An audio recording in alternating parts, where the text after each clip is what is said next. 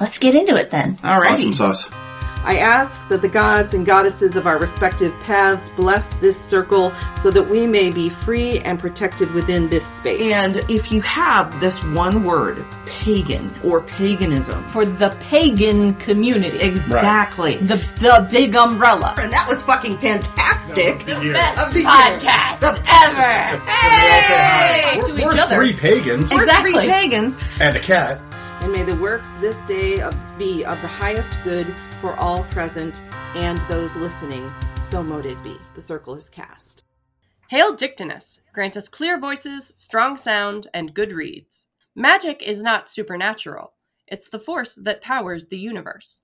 Welcome to our community, Jason Mankey 3, the 181st episode of Three Pagans and a Cat. Our opening today is courtesy of The Witch's Book of Spellcraft by authors Jason Mankey, Matt Cavalli, Amanda Lynn, and Ari Mankey. Thanks to Velocity Rose for our intro music. You can find more of their work at velocityrose.com. You may call me Ode. Merry meet. My name is Gwyn. I am Ode's mother. Unfortunately, Car could not join us again tonight. Yes, there were work things. There were work things. that- Someone that, extended much longer than we anticipated. Uh-huh. A mess a mess was made and Car is cleaning it up. That's right. It's going to be just Gwyn and I. uh, And, and yes, our guest today, Jason Mankey. that's right. We have Jason Mankey again in the house. Well, sort of. He's on, you know, in his Metaphorically and in the house. We are in our house, but metaphorically, we are in our houses together. Mm-hmm. So you know, and we have time travel because he's like you know three hours behind us. Right. Our, our houses are connected by microphones That's right. and spirit. so it's- that that's close enough to being in the house. exactly. Exactly. So, do we have anything that we need? Any to- housekeeping? I, don't think so. don't so I think think we can just say that we are automatically house kept and house swept. Yes. All right. So Jason, welcome to the podcast. Thank you for having me for a magical third time. Is that a big deal? Is that a big deal for you? Have, have you never talked to somebody a third time? I think you're the only person we've had even More more, than than, once. once. Mhm. Yep. Wow. Well, I feel really blessed now. Because I was thinking, well, three can't be that big of a deal out of 181 episodes. yeah, usually we do one interview with somebody and that's it. This is the third time we've had you on the podcast, so it's uh you're you're special, Jason. You're special. We love you, Jason. I feel like really special right now. This is this is really exciting. It's because of the Michigan convocation connection. I mean, yeah. I feel like I feel like I'm always closer to people in Michigan, even living out here on the West Coast. Like I just have like special relationships with other Michigander people. that makes sense. It's it's got because that. it's because you know to say Michigander. yeah, exactly. and you, you you understand our feels. Here's here's a feeling you might understand. We had snow again. I guess it was It was Saturday. Saturday. Friday night and Saturday. After it looked like we were finally going to get spring, then came the final snow. Mm-hmm. Well, it rained here today. That's like snow. snow adjacent. Snow is Jason. Precipitation. It's California snow. Uh-huh. It really is. People don't know how to drive in it. They like completely freak out. I've heard like police sirens. I think three or four times today, probably because of accidents. Yep. See, he understands. Yep. He knows the vibe. He knows the vibe. Well, Jason, the reason we have you here for a magical third time Mhm.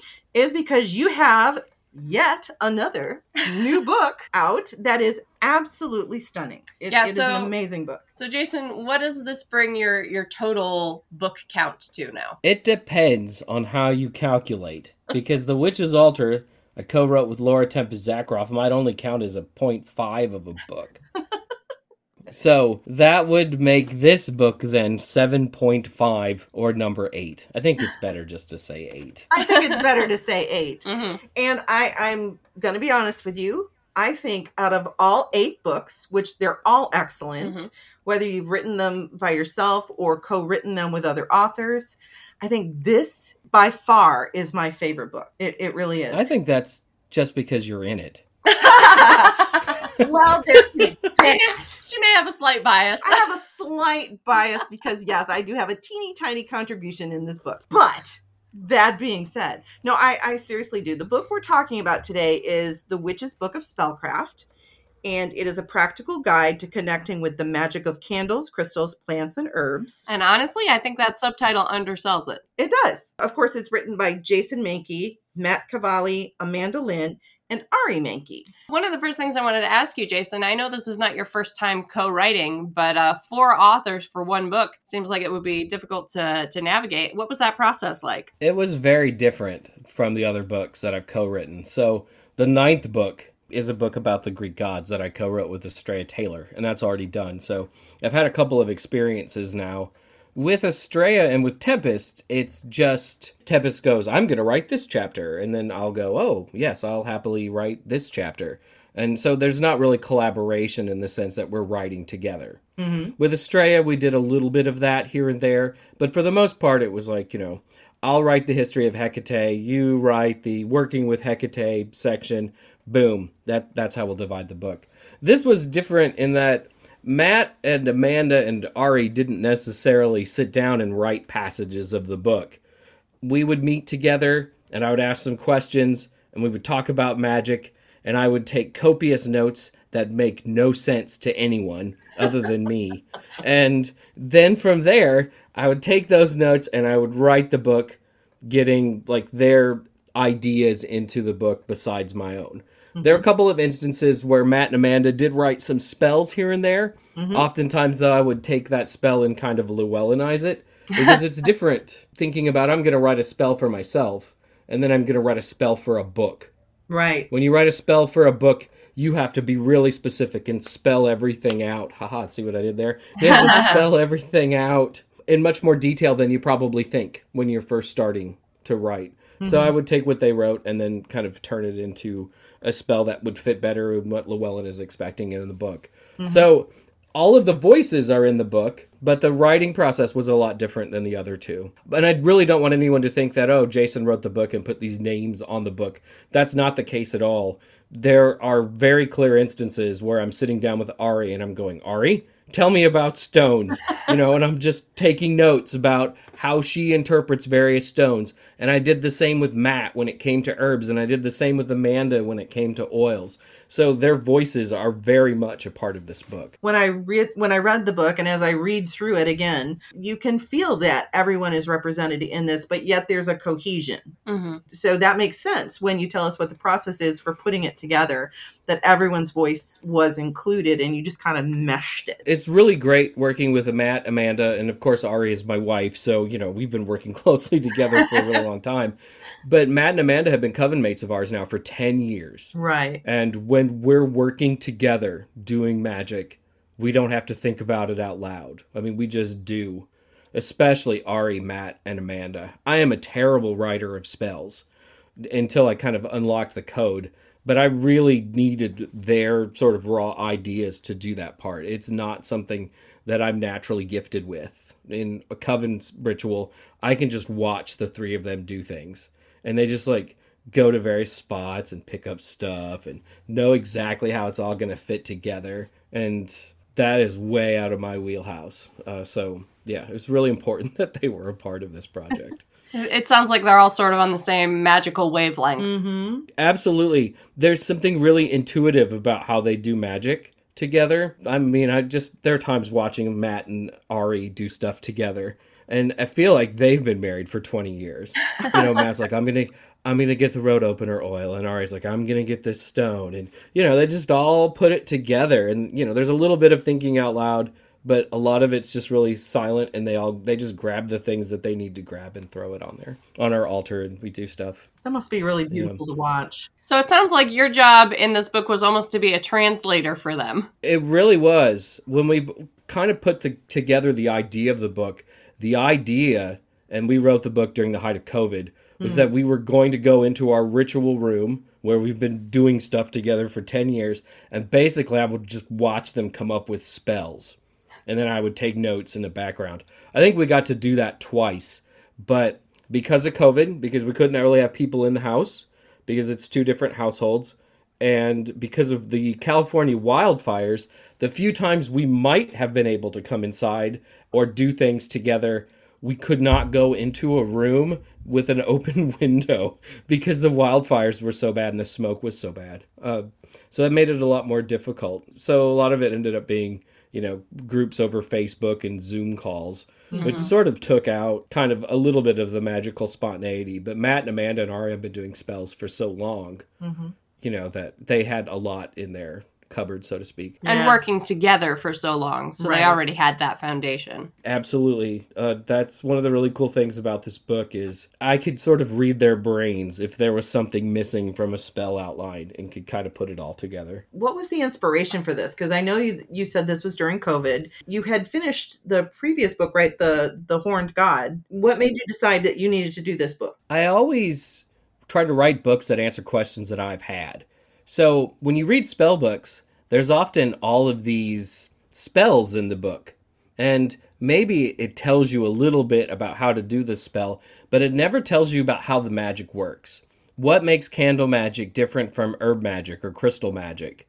You know, what what makes these magical disciplines unique? And writing the book was an attempt to sort of explain that. I don't think that I really succeeded as much as I might have liked, but I really wanted to point out that certain types of magic work differently. Some of them are more immediate with results. Some forms of magic are bigger.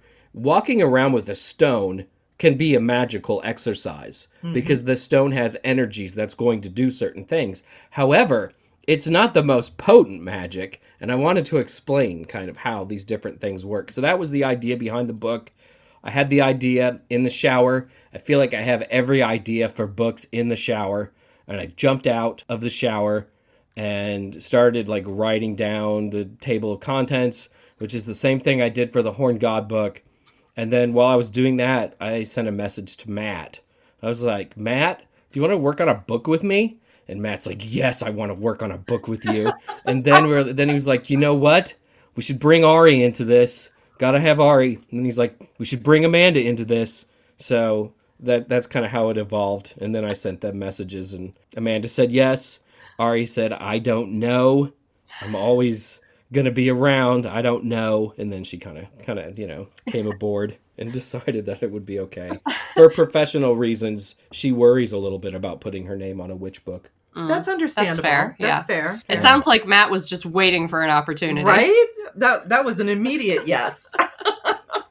Matt helps run a witch store in our area, and he's been doing workshops for a little while and, you know, has a lot of magical background and knowledge. So this was a really good opportunity for him and Amanda, too, to really kind of put their name on a book. And I don't think that books provide legitimacy necessarily, but for a lot of people, when they see that someone has written a book and that their name's on the book, they look at them just a little bit differently. So Yeah.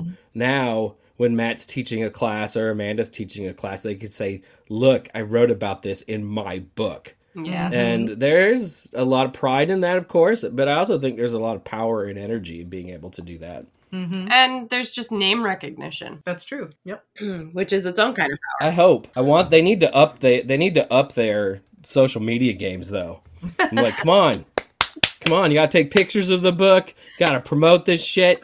You've uh, you know, you gotta be out there. You gotta let people know who you are. Gotta go right. find it in the wild, take a photo, put that on Twitter. That's right. That's right. Yeah. Oh my god. And god. Amanda, she's gonna be in the Llewellyn Spell a Day Almanac. We collaborated to do spells for that. So I mean, I think I think Amanda and Matt have a real opportunity if they want it, you know, to to write more and teach publicly and that sort of thing. Oh, that's cool. That's very cool. I'm I'm glad to hear that this is going to hopefully be a stepping stone Yeah, for both be a little them. springboard. The stuff in here that has been specifically called out as being Matt and Amanda's content, especially some of Matt's spells in particular, I Mhm. was very interested. It, it would definitely be interesting to see him write a solo book hmm or teach in an event that I was able to attend or something like that. Absolutely. Join our Tiger Crystal at Apothecary Teas. This shop produces fragrant, aesthetically beautiful teas that delight all the senses, with handcrafted tea blends from white to red to green. This week, I recommend Absinthe, a blend of gunpowder green tea, licorice root, anise seed, ginger, fennel seed, and green peppercorn. Find them at apothecaryteastore.com or on Facebook at Apothecary Teas LLC. Now, you mentioned earlier that I have a little contribution in this book, which as soon as it was published, I announced very proudly.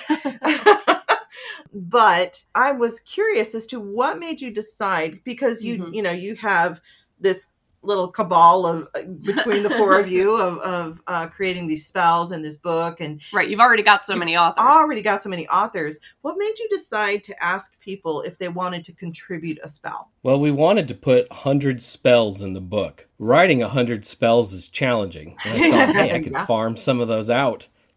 I bet if 20 people said they would write me a spell, wow, that would really save me some time. But it was a little bit more than that. Part of it is magic is a really personal practice. Hmm. And everybody who practices magic does it just a little bit differently. I hate books that talk about absolutes when it comes to deity or magic. I think there's a lot of wiggle room and a lot of different ways to do things. And I thought that having outside contributors, in addition to my co writers, would expand that idea, showing that there are many different kinds of ways mm-hmm. to do magic. You know, there's a traditional witchcraft kind of spell in the book from my friend Ian. And I I know that when I sent that to Llewellyn, they were all- I think they wanted to axe it because it's so very different. It has that sort of cadence of traditional witchcraft books, which is often sort of hard to understand unless you're like used to reading things in that genre. So I wanted, you know, to show that. I wanted to show that hey, here's another way to do this magic. And that was why I thought it was important to have contributors. I want to take this moment to say thank you for allowing me to be a contributor. It was a an incredible honor, and uh, I'm I'm just really thrilled to have been a part. And I did honestly, I really appreciated reading through this book how often you go out of your way to say, I'm describing it this way, or this is the way I do it, but it's not the only way to do it. Mm-hmm. I really appreciated how much you highlighted the versatility of magic and magical traditions. Mm-hmm. I that's a conscious thing on my part. It's something I really wanted to do. Again, I really don't like talking about absolutes with magic. I will tell you though. So there's some funny stories while you're writing a book and I'm doing the final edits of the book. I'm working with a woman named Andrea, whom I love at Llewellyn. She's been the final editor on all my books, and she goes through line by line and she says, I don't think this language is good or that you could be clearer here, etc., etc even before we started, she sent me this note. She goes, Jason, I've noticed that you use the word generally, like a lot, maybe all the time.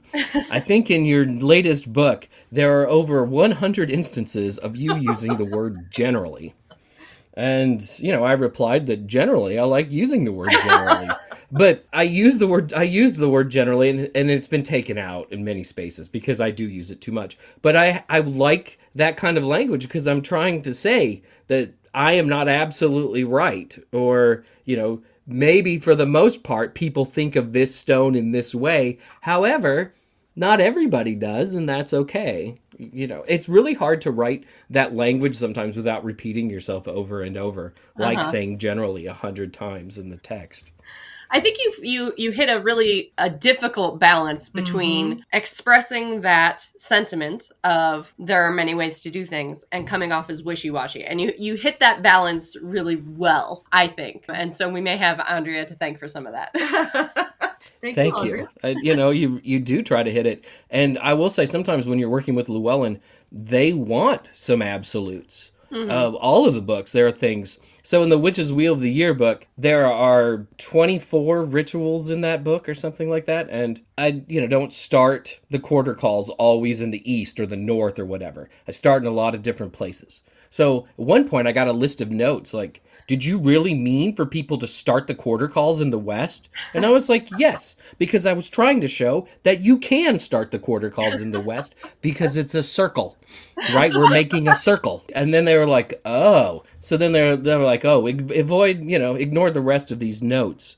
and when I was writing the spellcraft book, there are times when we contradict ourselves with spells and in the text.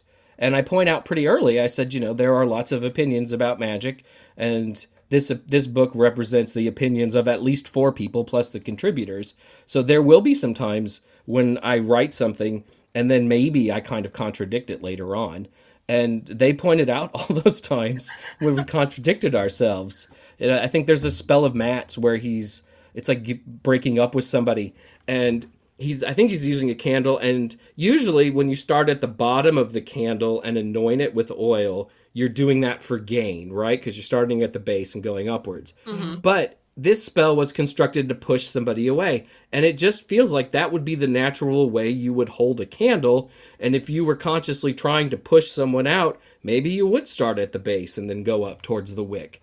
And, you know, that was pointed out to me that we'd kind of contradicted it ourselves. But in the context of that spell, it made perfect sense to me. So, yeah, Llewellyn kind of likes absolutes. There's an intuitive quality to magic that doesn't gel necessarily with with absolutes and with ne- with logic necessarily. That's right. Oh my goodness. The one thing I, I do like about your book is that you include basic principles. Like a beginner could pick up this book and and understand the foundational How- principles of how spellcraft works. How Gwyn and I have been describing this book is as not a 101 or a 201, it's a 102.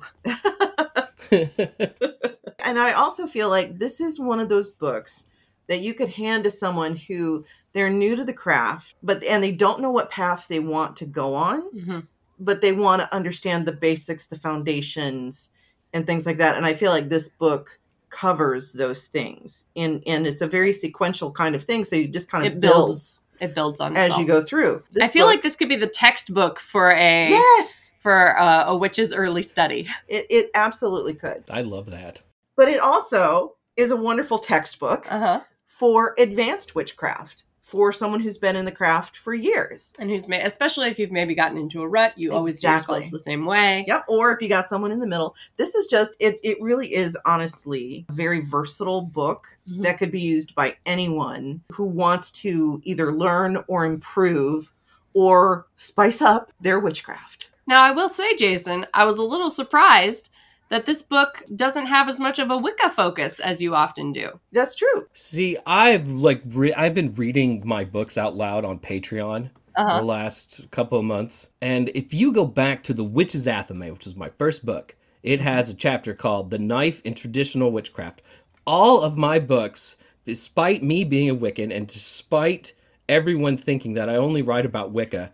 I have included like lots of different types of witchcraft in everything that I've done. I'm not trying to be defensive and I know it sounds that way, but I'm just I'm just really proud of that because I love witchcraft. Mm-hmm. I love all the different kinds of witchcraft that we do and I try to be as representative of it all as I can. I would say that okay, just because you're a Wiccan doesn't mean that you're like stuck in only this sort of little weird Wiccan paradigm.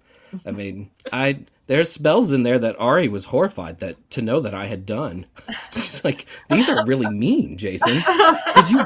There's there's a poppet spell in particular that's like, Oh. wow. And I was I was like, yeah, yeah, you know, that's me too. I Sometimes, saw right? I love that poppet spell. I, I think that Thank poppet you. spell is amazing. And I wanted to say I was really impressed that you include on baneful magic Yeah, the whole you know, discussion the whole baneful discussion magic. on hexes and curses in this book. I think that that's an important thing that Mhm. often gets ignored or just left left out Or of- lost really quickly. yeah, or glossed really quickly in other books on witchcraft and spellcraft. It's very well rounded. hmm we were really proud of that particular section of the book. I think that was probably me and Matt and Amanda the most. Ari's kind of the nicest person, I think, out of this. With when it comes to how we do magic, though, Ari scares me the most out of everyone.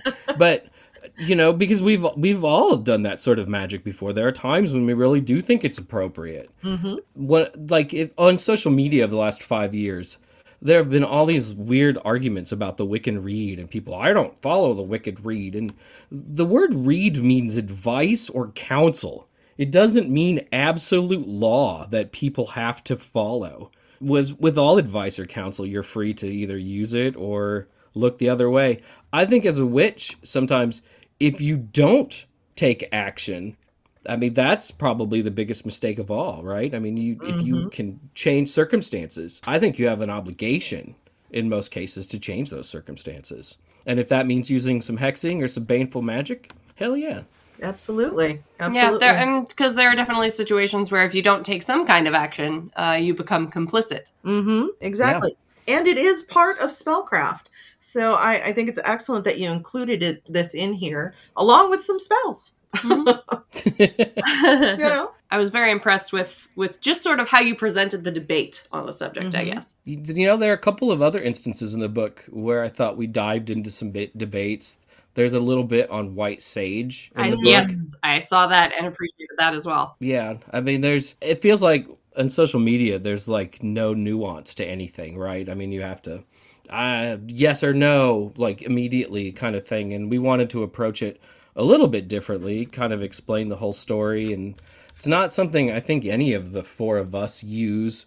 But for some people, it's probably really important, or it wouldn't be in every witch store that we go into. So if people are going to buy it anyways, you know, what's the best way to help guide them to buy it? You know, what is the mm-hmm. best ethical way to do it? Where should you get it from? If a native if a Native American tribe is selling white sage, it's good to buy it from them. I mean, if they're selling it, they obviously want you to buy it, I assume uh, Yep. so they can make money from it. So that's good. There's also another uh, kind of conversation about stones and crystals about where they come from, and that having to delve into that was like heartbreaking because most of the stones and crystals that we get are mined in just people are working under terrible conditions.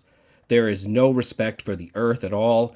It, it feels really weird as a witch to like work with this stone and then think about how it was extracted from the earth in this mm. really sort of horrible way most of the time. Though there are some stone and crystal shops that really go out of their way to try to source where their stones come from, uh, mm-hmm. which we include that information in the book, and we hope that people will take an interest in that. Mm-hmm. Absolutely. Yeah, and I found personally, and you did sort of uh, mention this in the book, you're gonna have much more luck figuring out where your stones were sourced if you go to a stone shop as opposed to a witchcraft shop. Yes. Yes. I think because a lot of the witchcraft stores sort of get their stones bulk ordered just from whatever supplier is available, and the supplier may not even know. I know a lot of people who own witch shops, and it's fascinating to hear them talking about going to like the giant crystal shows and stuff. And even by that point, you may have lost where the stone came from. I mean, because it was mined in Africa or Asia and then shipped over here. And then somebody is now selling it to you at a table in Arizona or wherever it is. Yeah. Um, yeah, um, maybe we should look at more stones that we can find in our backyards. Yeah, yeah, there are a lot of just the same way there are a lot of local herbs you can use. Mm-hmm. Uh, a lot of local and native plants. There are a lot of local and native stones that you can pick up that'll have uh, plenty of their own interesting properties. Mm-hmm. Absolutely. As as a colorblind person, stones are the thing that give me the most difficulty because a lot of times they all look the same to me. I can feel that they're different, but if you're telling me to pick something out, like if Ari were to say, "Jason, pick out tiger's eye," I would just laugh at her.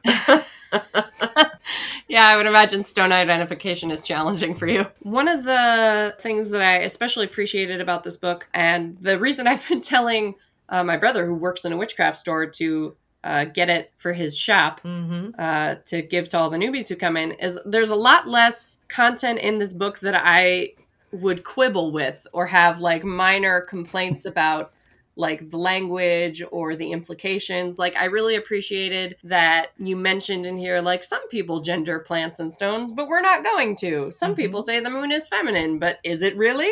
I appreciated the whole conversation about smudging and white sage use. I would say this is in general a, a less problematic early witchcraft book. And so I, I really hope it becomes sort of the cornerstone of a lot of people's practice, just Mhm. because it cuts out so much of the garbage that's in a lot of the older texts. Mm-hmm. Well, and there's so much confusion going around on the internet, on Yep. social media, and in books. What is good? What What's is authentic- accurate? What's accurate authentic? information, yeah. You know, and it can be really hard and very confusing for people, which is why I really think this is the best book for spellcraft that I have read. I think it will be an incredible help to people on all levels. I have a maximum of two quibbles with this book. Oh, The- my. The first, I know. Usually I have um, way more than that. I was just gonna say I've been enjoying listening to the two of you compliment the book, and I'm willing to just be quiet for the next thirty minutes and just listen to that because it's been really nice. Ari said the other day, she's like, even the reviews on Goodreads are good. That never Right? happens. It's a good book, Jason. You wrote a good book. You wrote a good book. So my my two quibbles are creative visualization is the one part in the book where you go a little more absolute than I would like. Yeah, Just I can see that. I know there are some people, uh, particularly people with aphantasia, but also some people who have difficulty concentrating, people with ADHD, that kind of thing, who just Mhm. can't do creative visualization, period. And so I would have appreciated, I guess, a mention of that somewhere in that section, sort of the way in the, the written word section you talk about how sometimes it's uh, not feasible for someone or it's much more difficult for someone to, uh, to write out their intention. So, like you describe creative visualization in here as being difficult, but also as being in some ways essential. So I would have, I guess, appreciated an acknowledgement that for some people it's just not achievable. Yeah, I, I agree with that. I I think your quibble is is well taken. I will admit that I am like a huge fan of creative visualization, and that sort of reflects my own biases. Fair, and as am I. This is stuff that this is feedback I've acquired over the years. One of my first books, and I'm really looking forward to listening to your second quibble too. One of your one of my first books uh, that was magical that really affected me in a really positive way and really helped me kind of build a magical practice was a book by a new age author called Shakti Gawain, which you know is a terrible name, and I'm pretty sure that's not her real name. And Ah, yeah. called creative visualization you know it was an it's a it's very much a new age book but it was about you know using creative visualization to manifest your desires he probably didn't even call it magic but using that process i just it like opened up magical worlds to me so i will admit i'm a, like it's a big crutch for me it's something that i go to a lot I think that's fair. and I, I, would say the completely understand that. That's definitely the basis of my magical practice. And I have a hard time imagining, ironically, how people who can't do that perform magic. But I know that they do and that they need more resources out there. So that's just some feedback for you for future books. absolutely and maybe the next time i get to update the book now i actually want to put some things in there now i have lots of ideas thanks now you've given me more work Ode. i really appreciate that You're welcome. and I'm sorry. and then my second quibble was just that you go into to sigils here, but you don't mention my favorite method of sigil magic, and arguably one of the foundational sigil magic styles, the Austin Osman Spare style, where you write out your statement of intention and then you turn all those words into lines and then you combine those lines into a sigil. Shame on you. you know i don't really do i don't so i don't really do lots of sigil magic and so amanda was the one i think mostly amanda but some matt probably too were the ones who really kind of led me through that part like you know maybe let's do this let's do this and the book is really incomplete in a lot of ways and i try to make people aware of that very early on in the book mm-hmm. you know i think it says at one point we spent four pages on sigil magic and laura tempest zakroff wrote a whole book on it hmm. yep. yeah if i get to do the expanded edition though, there- there- that's another Well, the thing is, spellcraft is such a, a large topic. It is. It's very broad. It- you and this book is already it's very how many com- pages is it? Yeah, it's not a with small the, with the bibliography, which I definitely appreciated. By the way, Jason, excellent bibliography. It was 328 pages. exactly. Um, so and and there's so much in spellcraft, but this still manages to be very comprehensive Mhm. and touch on a lot of things that are just not talked about in in other. Yeah, my only two complaints are absolutely nitpicks. This is a great book. The first one though is really legitimate, and you know, and now it really is making me think about some things because it's really important to me that witchcraft always be accessible to everybody. Mhm. You know, no no matter what it is, and sometimes I think you know it's easy to lose. It's easy to write about things in a way that might exclude somebody sometimes, and Mhm. you know, I always want to do the exact opposite of that. And now I'm going to hijack this conversation because you two were talking about something that really annoys me so much: Ooh, gendering tools and and like magical things. Yes. I hate that so much. yep. Like I re I've reread every sort of Wicca magic witchcraft 101 primer from the last 40 years, you know, because I keep seeing those books recommended over and over again. And I just have to say that a lot of them make me want to vomit in my mouth.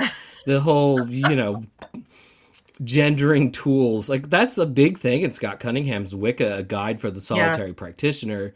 And I think that he would have changed that had he lived longer because mm-hmm. I think that's the kind of person he was. But it's amazing how little attention people pay to what they read 40 years ago and then think, oh, this is still great. And maybe it's not great. I confess, I confess, I was a Scott Cunningham Baby beginner, witch. baby witch. So yeah, for a, a couple of years, I I have been saying, oh, you should read this, you should read Scott Cunningham and stuff. And now I went back and reread it, and I Uh-huh. was like, oh no, maybe not. we'll recommend this from now on. Yes, we're but gonna be. but just just know, Jason, that that that complaint you have makes my non-binary heart very pleased. It's oh, it's just so dumb. And I'm a Gardnerian and I think it's stupid. I mean that Right. that just tells you where we are today. yeah, right? The, it's it's a knife.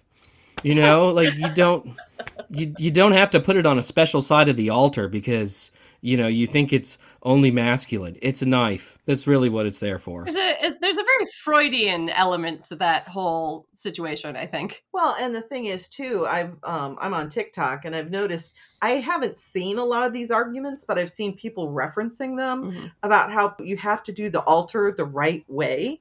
And I'm assuming it has to do with what you're talking about with the gendering of of tools. You know, that you have to have your cup on one side and your knife on one side and your censer on another side. I've never set up an altar that way, so but does that do you understand what they're talking about? I have no idea. I mean, maybe maybe it's that, or maybe they read a book that has like a suggested altar set Mhm. up, and they think that that's the absolute. Ari and I would be like screwed so hard. We keep two two chalices on the altar at all times. My athame is there, her athame is there. You know, they'd hate our altar. They're like, oh, there's too much junk on this. Well, Yeah, and my altars get very busy. Yeah, yeah. We have we have pretty busy altars and many of them. You know, we Mhm. don't have just one altar. There's I got altars all over this house. All over the house. Yep. I I will I will confess to something though. So I you know like I really like ritual. I like doing things in a particular way. And so when we do set up our coven altar, it's set up in a particular way. I don't think anyone else notices other than me because I'm the one who sets it up. But the wand is always in the same place. The white-handled knife is always in the same place. Obviously, the pentacle's always in the same place. You know, I'm it, to me, it's really important for whatever reason. Mostly, probably, so I can just find stuff when we're doing work. But there's no right or wrong way ever to set up an altar. There's only the way that is right for you, and that can change every time you do ritual too.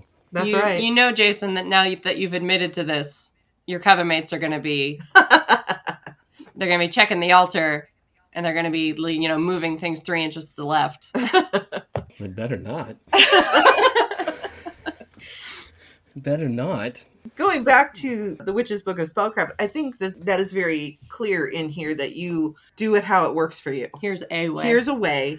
Here's the here's the you know some foundation that you can build on. I'll tell you what I what I think I loved best about this book, Jason. I loved the chapter at the very end about creating your own spells hmm and walking someone through that process. That was great. That was the last thing we wrote. So you write a book for Llewellyn, you send them your draft, your first draft, and they send you a bunch of notes. You know, and sometimes sometimes the notes are useful. Sometimes they make you want to scream and pull out your hair.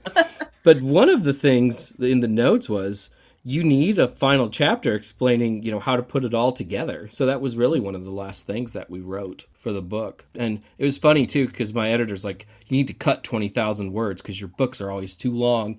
and then with and I did cut 20,000 words, but out of like everything she told me to add, I added another 20,000 words. So it was a wash. I didn't really cut any words. It was the same length both times. And that's Oh, why that's this funny. is a 300 page book. Jason Mankey, My- the Stephen King of Llewellyn, Uh-huh. always writes too many words.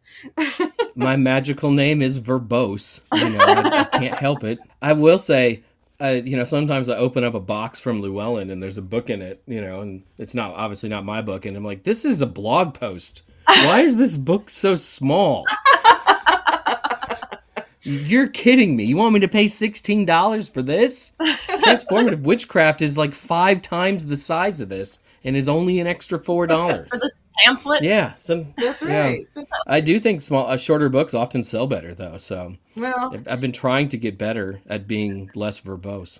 well, I have no complaints about your long books, Jason. K- No. Keep writing them. Thank you. Well, and the thing I also like about this book is that you include the appendixes, which you know have lists and- of you know general properties of stones and colors and crystals and oils and herbs and stuff. But you also have a master list of spells, and then I think you also have spells by category. You know, There are a lot of ways to go through this book. there are a lot of ways to go through this book, and so you can read it all at once, Mhm. or you can look at the appendix and find what you what you need, what you're looking for. It's just put together very, very, very well. And for everybody who's listening, the poppet spell you need to check out for banishing, protection, and uncrossing is "Shut Your Lion Mouth, Poppet" by Jason Mink. Yeah, Ari's still horrified by that. Just, it's like, like you have sides, husband. Sides I did not know about. And then you also have a glossary of terms in here, which I think is going to be helpful for people. Um, you know, and then of course the resources and bibliography of that has a lot of good information. And I, information. I just want to briefly call out the the cover on this Oh, book. yeah. It looks very classic. it does. It does. I feel like we stole Mat Auryn's Psychic Witch cover. It does have a similar vibe, yes. it could be the same the same artist. Uh huh. Yeah, well, I mean, it's it's different in a lot of ways. The fonts are different. Matt's has a picture of an owl on it. There are no pictures of really anything on the cover, but the the stark black and white Mhm. reminds me a lot of Matt's cover. Ari hates the cover. Uh, the rest of us liked it well enough, but Ari hated it. She she thinks I don't know. She thought it like made the book look more aggressive, maybe magically than than it is. I think it makes it look like an older grimoire, like an older book. Yeah. Yeah, it does. Yeah, honestly, it reminds me. Uh, isn't there? Like I haven't read it. I'll confess. The the Witch's Bible by the Frosts. Mm, I think the Farrars. yeah. the yep. Farrars. The, Yeah. Yes, there's huge differences between those two couples. Oh my! The Frosts and the yes, Farrars, Yes, yes, Yes. that is very true. But that's what this. The only the only similarity is the F. Yes. Um, but this this kind of makes me think of this is a book that's going to become a classic and will be around for a long, long time, Mhm. and will be a good resource for people. I, I genuinely hope this is a book that we're going to start seeing on every witch's shelf, just as a, Absolutely. a standard to refer back to. Join our tiger Amanda and relax with the salts of Wonderful Body Co. These soaks and scrubs, inspired by popular books and characters, are designed to delight multiple senses with fragrant scents and sparkling mica. You can also find rollerball fragrances and hair oils. With dozens of options available, you're sure to find something you like in the Wonderful Body Co. collection. This week, I'm recommending Magic Cream, a cocoa butter lotion scented with sweet almond, frankincense, and rosemary. Find Wonderful Body Co. online at wonderfulbodyco.com or go directly to the shop at etsy.com slash shop slash wonderfulbodyco. And are they going to do an audiobook, Jason? I the audiobooks are completely out of my hands. I've only ever had one book turned into an audiobook. I think some of it is the length of what I write mm. Right. because it's going to be longer. I'm not sure how many spell books get turned into audiobooks either. Though, I mean, there's a lot of information in this book that are not spells. But so far, there's been nothing. The Horned God book was the only one. It's kind of sad. And the sales for this book have been pretty good. I think we're already going to our second printing, so We've talked before on the podcast about how audiobooks are another accessibility thing that Mhm. make that make these books more accessible to people who don't have the the time or don't have the capacity, the spoons to sit down and read a Mhm. book. So maybe we should be lobbying Llewellyn to do some to turn some more of these spell books into audiobooks. I will say I do have the audiobook for The Horned God, and it's wonderful. I love it. It's very well read. so Um, weird. It's really weird to hear somebody read your words Oh, and but to so not cool. have your cadence. It's Yeah. really strange. you don't hear it in how you wrote it and how you heard it in your own voice and yep. yeah but i will say hint hint llewellyn that silver raven wolf's solitary witch which is a fucking massive tome Mhm. that's an audiobook If you can do it for Silver RavenWolf, you can do it for Jason Mankey. that's right So I will I will tell you all that Llewellyn doesn't really handle their audiobooks at all. They sell the rights to Audible. So it's Oh. Audible who decides whether or not a book is going to be an audiobook. I think Llewellyn has begun dipping their toes into audiobooks a teeny teeny bit. Mm. I think they might have done the Sabbath books in house that came out a few years ago. Mhm. But for the most part, it's all Audible, which is one of the reasons too that sometimes they'll have different covers Yeah. for the audiobook versus the real one. Yeah, like the Horned God book has a picture of Cernunnos, not the Laura Tempest Zakroff art, because they Oh. didn't want to license the art from Tempest and That's Llewellyn, and they did that to her. They like wouldn't t- license her art for Yeah. her book That's for the audio version. So there's like other art on her book that's not hers, which yeah, That is weird. that's crazy. baffling. That's that's very. Yeah. This really, I think it would. This would be great if it was an audiobook mm-hmm. because it is in, written in such a fashion that you can, you know, even the the spells are just very clearly Well presented. well presented, and it could be read to someone and it would be understandable. If it continues to sell well, it might, and they might pick it up. I mean, that has a lot to do with it. Yeah. I think the Horned God sold well, like when it, you know, in pre-orders. So Mhm. that, uh, so I got the note for the audiobook maybe a couple of months before the book was actually published. So if this continues to sell well and it's doing pretty well, you know, maybe they'll decide to look into it. I hope so. I also read my books on Patreon, so Yeah. you can always listen to me read the book. That's true. and then you get it in in Jason's voice. that's right. And lots of mistakes. And s- often side stories. Usually a couple side stories. but that's the fun part. Uh-huh. Yeah, it's expanded. It's expanded edition. Now, does anybody in the uh, Discord, do any of you have questions for Jason or about the Witch's Book of Spellcraft, or I would imagine even any of his other books? We're going to put Jason on the spot. Kai Oakenshield asks, "What's it like to have a head so full of books?" Annoying. Really annoying. You know, I'm so I'm supposed to be writing a biography of Raymond Buckland right now. But what I really want to do is write The Great Goddess of the Witches, which is an idea in my head. And I also want to write my Wiccan Witchcraft 101 book. So yeah, it just kind of plagues you. Mhm. It's an ordeal you must Yeah. endure. can't escape it. Yeah, but then after that, I hopefully I'm out of ideas. You know, it's it's been a lot of words in a short period of time. That's true. So Swan asks, "What's next after the Greek deities book?" So what's next on the the publishing docket? the The Buckland book is signed and contracted for. Though I'll have to, I have to tell you that I don't talk about my problems very often. I mean, I'll, I'll tell you what football team I like on social media and that kind of thing, but I don't really, really talk about my problems. But I have really had trouble during COVID and during the lockdown mm-hmm. and not being a part of my extended community. Yeah. I love going to festivals. I love seeing everybody. And I just really haven't had the bandwidth to really write. So I have this Buckland book that I'm supposed to be working on, and I've done some prep work on it, but I haven't really written a, a word in a couple of months. Mm, I Uh, understand so that. I have to get back on the horse soon. But then Buckland, and then hopefully the other two books, and I may write one of those other two books while I'm writing the Buckland book. We Fair will. enough. We will see. That is yeah. fair enough. Good Absolutely. good luck to you, and I uh, my sympathies and and I vibe with that because we were so disappointed when convocation fell through. Oh God, yes. So so disappointed. Oh, it was it was, a shock to the system. I, I was like, well, the numbers will go down by then. They'll go down by then, and they did. I think they probably could have done it, but it was probably for the best not to Yeah. do it. Yeah, but wow, it was, it's been rough. Hopefully, things take a turn and we can do some more festivals and stuff this year. Mhm. Yeah. I did Paganicon last weekend, so that was exciting to sort Oh, of good. be back, yeah, Good. you know, Absolutely. in the saddle, so to get speak. back out there. yeah. hmm So Roshala has another question. How can we get a copy in such a manner that you get the greatest amount of the proceeds? So I often sell books on my Etsy shop, and because of like you get deals with Llewellyn when you're an author, you can buy a book from them for fifty percent off. So like if I sell it for twenty four dollars, I paid twelve dollars for it.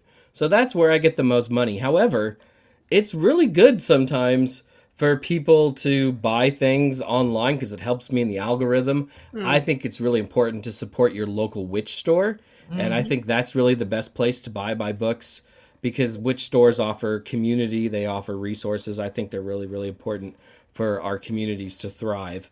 There's not a whole lot of money in writing these books. You really have to, you know, be you really have to love it and you often have to have a spouse who will support you so you can do it. Shout I out to you, Ari. Shout yeah. Out to Ari. So I I don't when I people ask I don't I tell them I don't care where they buy the books. Witch store, you know, if you want a signed copy, you can get a signed copy for me. You know, if you have to buy it on Amazon, and I know for some people that's really their only choice. I get that mm-hmm. too. You know, mm-hmm. so it's all good. I get my dollar no matter what.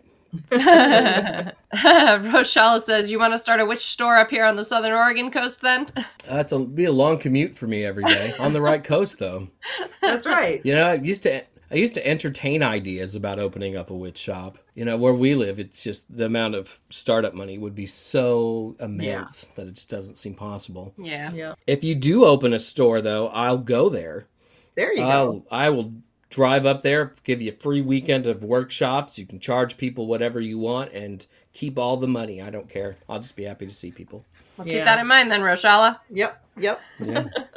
All right. It looks like that's it for questions. Rhiannon Gray asked if uh, Audible is the only way to get the audio version of The Horned God, but my guess is yes. right now I haven't read it on I haven't read it on the Patreon yet. I think eventually I will, but I feel like I probably I could be stepping on toes and there might be licensing Right. issues if I do it there. So I haven't I haven't done that yet. I've read the Yule book there. I've read The Witch's Athame. I've read all of Transformative Witchcraft. Reading books is a lot harder than people think it is too. Yes, it I mean, it could be it's a lot it's a lot of work. You you just don't realize how long it's going to take you to read a chapter out loud. You know, I would do a chapter at a time, and even in the short book, sometimes that was 45 minutes. Yeah. How about Jason? You want to give us a, a, a little sneak peek about the the book that you have coming out next with Astrea, the one about the Greek gods? Yes. So my next book is, oh, you know, you know what's crazy is I don't even know the title of that book, which sounds book. which sounds absolutely ridiculous, right? like that I don't know the title of one of my own books. But when you write a book for Llewellyn, they're the la- they're the ones who decide what the title is. So sometimes, you know, like they disagree. So my next book, and I just had to look it up, It's called Modern Witchcraft with the Greek Gods: History, Insights, and Magical Practices.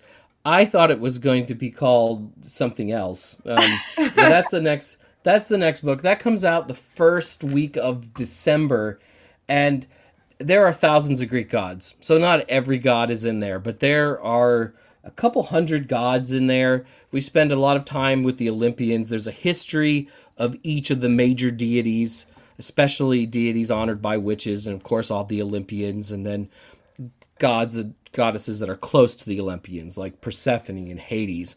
Obviously, if I wrote a book about the Greek gods and didn't cl- include Hecate, you know, there would oh, probably be problems. there so that's riots. obviously in there.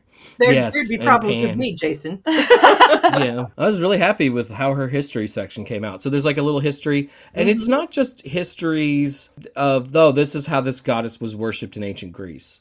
It's histories that go beyond that because one of the things about the Greek gods they have become so foundational in mm. so many cultures and so many lives for 25 plus 100 years now. Mm-hmm. And they're constantly being reimagined and reinterpreted and we're finding new things out about them and their worship has changed and transformed over time. So you know it talks about them in places like ancient athens and then rome and then in the medieval period and into the modern period.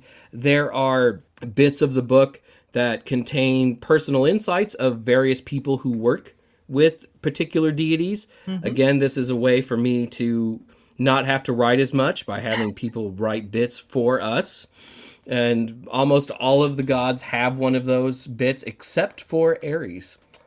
Uh, nobody likes Ares, but you know what? They didn't really like him very much in ancient Greece either. That's very true. I always have to look over my shoulder after saying things like that. There's no there's no personal slight intended.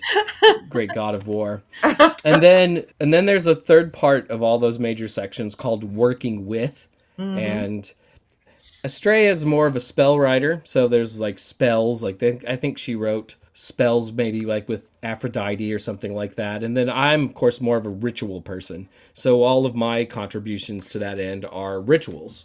Uh, so I like that it's different. You know, it shows you different ways of working with deities. And then there are smaller sections on gods like Helios and other major figures. Some things about how to ritual Greek and Roman holidays in case you want to celebrate the gods in that particular way. And there's a long history of the Greek gods that I wrote that I'm really happy with from their ancient beginnings amongst the Indo Europeans to the modern era. That's the next book. I have to say, it's been really great talking to the two of you today because most people are talking to me about the Greek gods book already. And I'm like, no, I'm in the cycle for the spellcraft book. You That's have right. to talk to me about the spellcraft book. We can even talk about the Horned God book, but you can't talk about the book out in December for your podcast in February. It's too early. It's too early. Yeah. We'll, we'll have to have you back on for a In fourth November. magical time in November for the for the Greek gods book. because uh, I don't even work with the Greek gods, and I'm I'm already can tell I'm going to need this book. Oh yeah, definitely. Well, maybe we can bring Astrea too, and then Yeah. it'll be yeah, and then and then it's not just Jason is his fourth time because that just seems like it might break the world. It would be Jason three point five, which would be then okay. that would be awesome. Uh-huh. would be, especially if you and Astrea both could could join us and talk about this book. I'm excited about it because, as you know, I'm a Hecatean, but I'm also starting to work with Hera, and so it's been really challenging actually finding out information about her that Mhm. isn't kind of um, mean. Right. You know, I I I will tell you that one of my I have many favorite parts of this book, and it was hard to write because it you know again during COVID right when you can't Mhm. travel and do things and finding the inspiration was difficult. The Hera part is one of my favorite parts of the book. When you read mythology about Hera, it is not flattering. no, She comes across poorly in almost every myth that she's mentioned in. The Greeks had an entirely different relationship with Hera, uh, where she was a goddess that was truly loved and revered, and people felt close to her. And you just don't get that in the myths. I might just send you that tomorrow just because I want you to read it. I love that part of the book. I was one of the things about books, and I'm sorry, I'm an author. I like listening to myself talk. So you No, know, we want over time. You know, one of the things about writing a book is it's always a journey, right? And Mhm.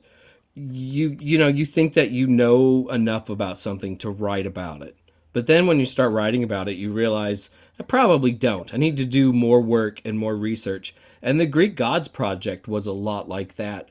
You know, re, you know that had to do more research on goddesses like Hera. I am not particularly close to Hecate, which, you know, is probably going to get me removed from the witchcraft world. So having to having to write about her, you know, was challenging uh, Mhm. because it, you know, a lot of it was sort of new to me in a sense because that's a figure that's not a major figure in the myths of the Greeks, No. right? I mean, she kind of exists in this other separate world outside of the Olympian bubble, which is fascinating. And then, you know, in the modern era, we've turned her into a crone for some reason I don't understand, and Right? all of these things. So, so it's fascinating to you know do the research and find out what you don't know, and go on those journeys with various deities. I, I'm certainly glad you and Astrea did that, and I think it was a book that is was is definitely going to be Mhm. needed. But until then, people, because Right. that one's not out yet. Pick up the Witch's Book of Spellcraft. The Witch's Book of Spellcraft, a practical guide to connecting with the magic of candles, crystals, plants, and herbs. and by- this part isn't in the subtitle, but it covers so much more than that. So much more. By Jason Mankey, Matt Cavalli, Amanda Lynn, and Ari Mankey. Get it. Get the book. Get the book. Buy the book. Maybe then they'll make an audio of it. Buy the book. And then demand an audio of it. Because it's awesome. It's a great book. I'm going to need my own hard copy Yeah, I will. because Let, going to hoard this one. yeah, I, I'm not sharing this one. we share a lot of books. Not this one. Not this one. We're This- each going to need our own. This is mine. I'm going to need one I can highlight. That's right. All right. Thank you very much for speaking with us today, Jason. We appreciate you. And thank you for being patient with how long it took me to get you on the podcast. No, I mean, three times. Wow. I mean, this. You, you know, once I get to five, you'll have to like make me a special five timers jacket. yep. Yep. You'll you'll be an official like guest host. That's right. That's right. Jason Mankey. Three pagans and a cat and Jason. That's Uh-huh, right. Exactly. That's right, exactly. Well, please tell Ari hello, and please let Amanda and Matt know that we just think this is a fabulous book. We love everything you guys did together, and we just appreciate you taking the time to, to be with us and to share all this information. Yep. So, And everyone in the the Discord is thanking you as well. Thank you all. It's always a pleasure to talk to you all. I miss you and can't wait to see you at at the latest next February. Yes, at That's the right. next event we can all possibly be at. That's right. We miss you too, and we're gonna look forward to be actually be able to be in your Yes, presence. be and- physically proximate once Yeah. more. That's right. That's right. All right. Well, I guess that's it for us tonight. Yep, you, You- can find us on Google by googling the number three and the letters P A A C. Jason, how can they find you on Google? That's right. They Google my name, they'll find lots of things. If you scroll down long enough, you'll find a Christian minister with the same name. Don't click on that. Leave that one alone. Leave that- not the Christian dude. And then, um, are you still writing on uh, Patheos Pagan? I write periodically on Patheos Pagan. There's the Jason Patreon that starts at two dollars, and that's really all you should ever pay is two dollars. and yeah, you know I'm on social media and all that too. And then I do the Witch with Books podcast over with the Witch with People. So yeah, lots of lots of stuff. Always lots of stuff.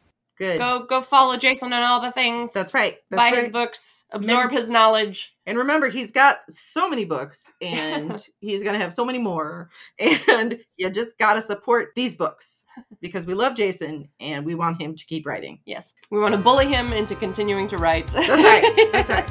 Forever. Forever. Thank you. But yeah, that's it for us tonight. Google us. We love you to all of our patrons and our listeners. Yeah, we'll see you next week. Goodbye. Bye. Thank you.